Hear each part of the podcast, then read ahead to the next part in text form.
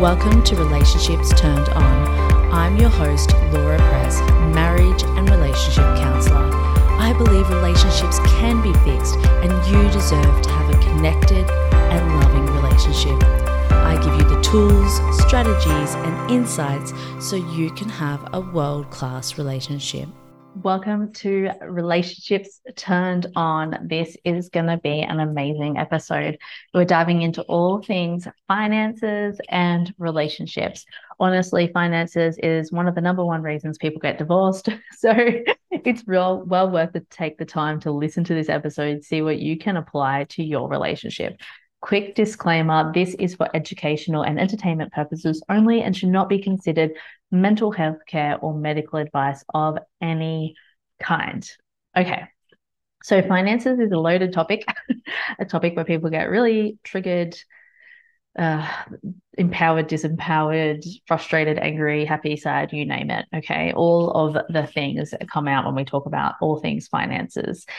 There can be a lot of blame and shame and guilt around finances, and a lot of money stories and a lot of displaced values. all right. So, what does all those things mean? So, typically in a relationship, often you will find one person is a saver and one person is the spender. You will just naturally find that in not all of the relationships, but most relationships.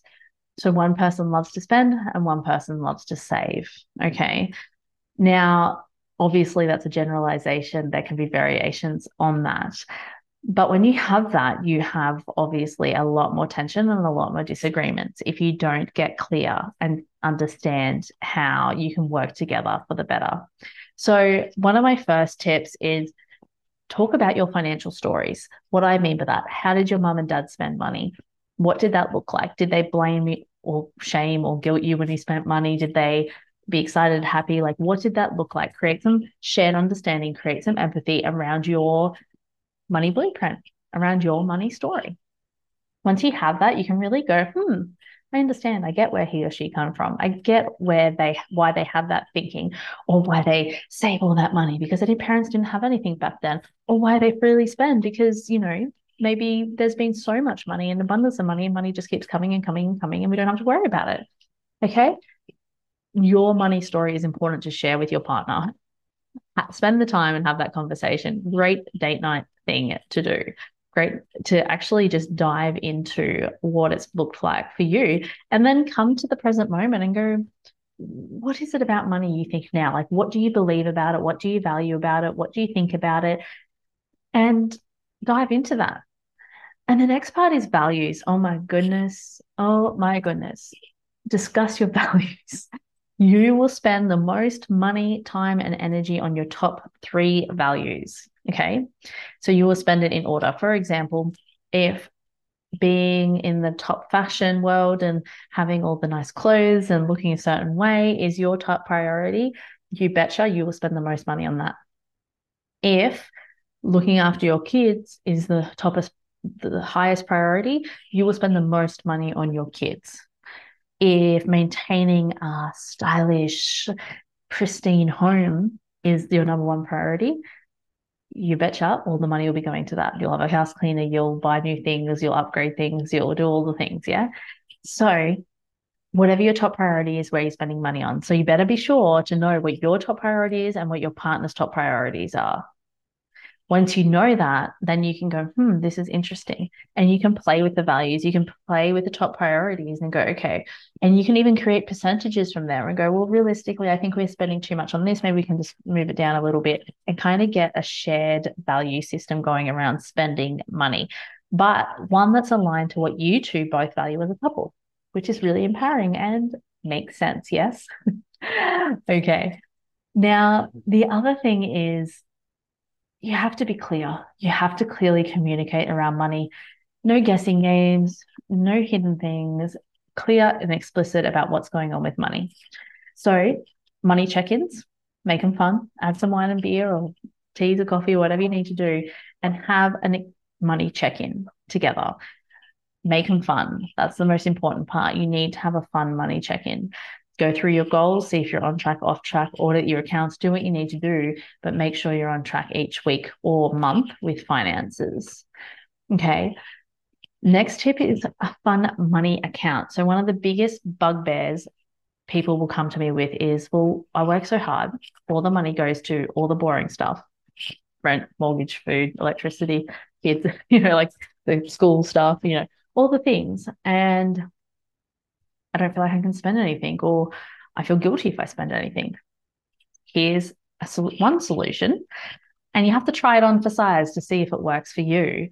But having fun money accounts, which means an individual account for you and your partner, where you put a certain amount if you're loaded, it might be you know thousand dollars a month. It, it, might be more, might be less, might be hundred dollars, might be twenty dollars, might be ten dollars. It doesn't. The amount doesn't matter. You guys decide on that, and put that in your fun money account, and then you are able to actually spend from that account freely, right? As long as we're in healthy boundaries of our relationship, but guilt free. If you like magazines, you know you can go buy that car magazine or that women's weekly or whatever it is, yeah.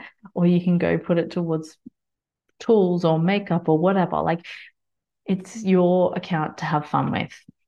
Okay. So, right up front, I've just given you so many things that you can go and put into place straight away.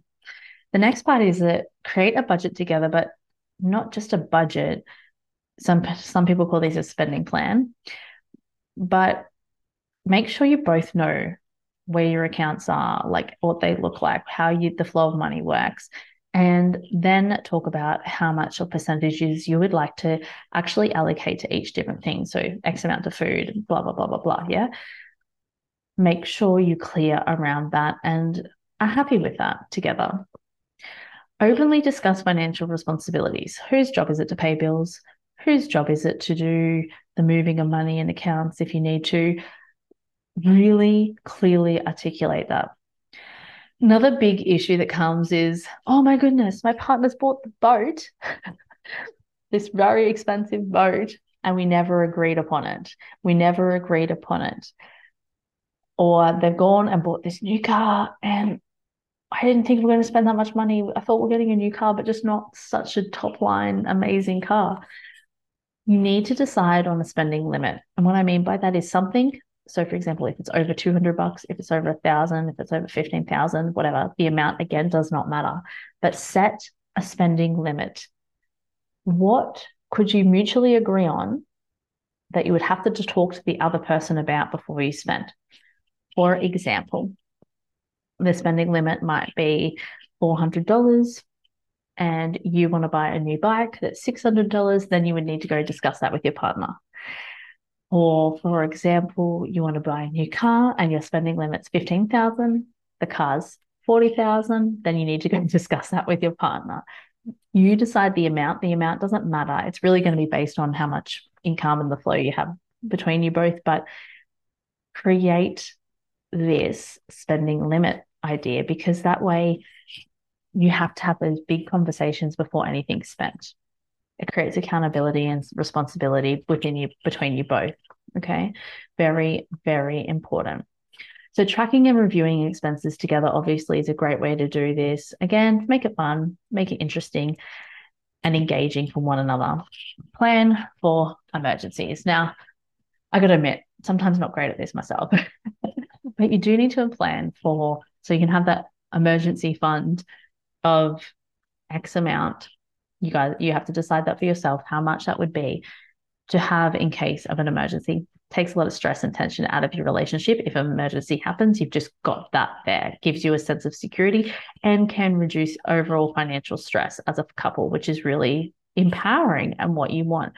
And i always talk to couples it's like this right? There's like a thousand tabs open on your computer so usually when someone comes to me that or a couple comes to me there's about a thousand tabs open in their brain and one by one we go through and we just shut them down, shut them down, shut them down, shut them down. Gives you more peace, more clarity, more understanding, more empathy as a team. Okay, we want to shut these mental tabs down for you. Celebrate financial milestones. Now, something I think we probably have completely lost in our relationships is celebrating. Everything's serious, everything's business and boring, right? everything's logistics, everything's the mundane. And this is where we can get into a real rut. Where are you not celebrating in your relationships? Okay. I want you to celebrate. If you hit a financial goal that you both set, celebrate it. If you've paid off a debt, celebrate it. If you, and you don't have to spend money to celebrate, right? You could light a candle you already have in your house, make a nice dinner and watch a movie together or pop, you know, like it doesn't have to be this big deal. You could cheers each other with the teacups and like give each other a hug. Like, but celebrate. It's that feeling we want to create. That celebratory feeling is what you're wanting to create. And it propels you forward to do more of this financial stuff together. Or if it's in a different realm, it propels you forward to keep to those goals, to enhance your relationship or marriage. So celebrate financial milestones. Honestly, it will be well worth it to feel that sense of accomplishment and achievement as a team, right? Keeps you closer and closer and closer and closer together. So there was so many rapid fire tips. I'd love you to um, like, comment, or share below if this resonated with you. Share it with your spouse. Share it with somebody that you know will benefit from this. I'm really looking to, to get this to as many people as possible because I just think common sense in relationships is gone for the most part. Um, and I just want people to get back to true, loving, and authentic relationships because I feel like if we can have that in our homes and with our kids, for starters, it creates happier, healthier kids, which I'm very excited about.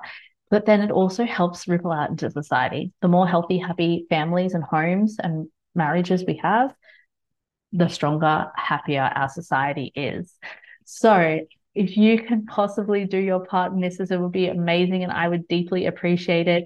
Please share this with someone you know, like, subscribe. If you could leave a comment, this helps reach more people, which I'd be very appreciative of. All right, have a wonderful day, and I cannot wait to talk to you again soon.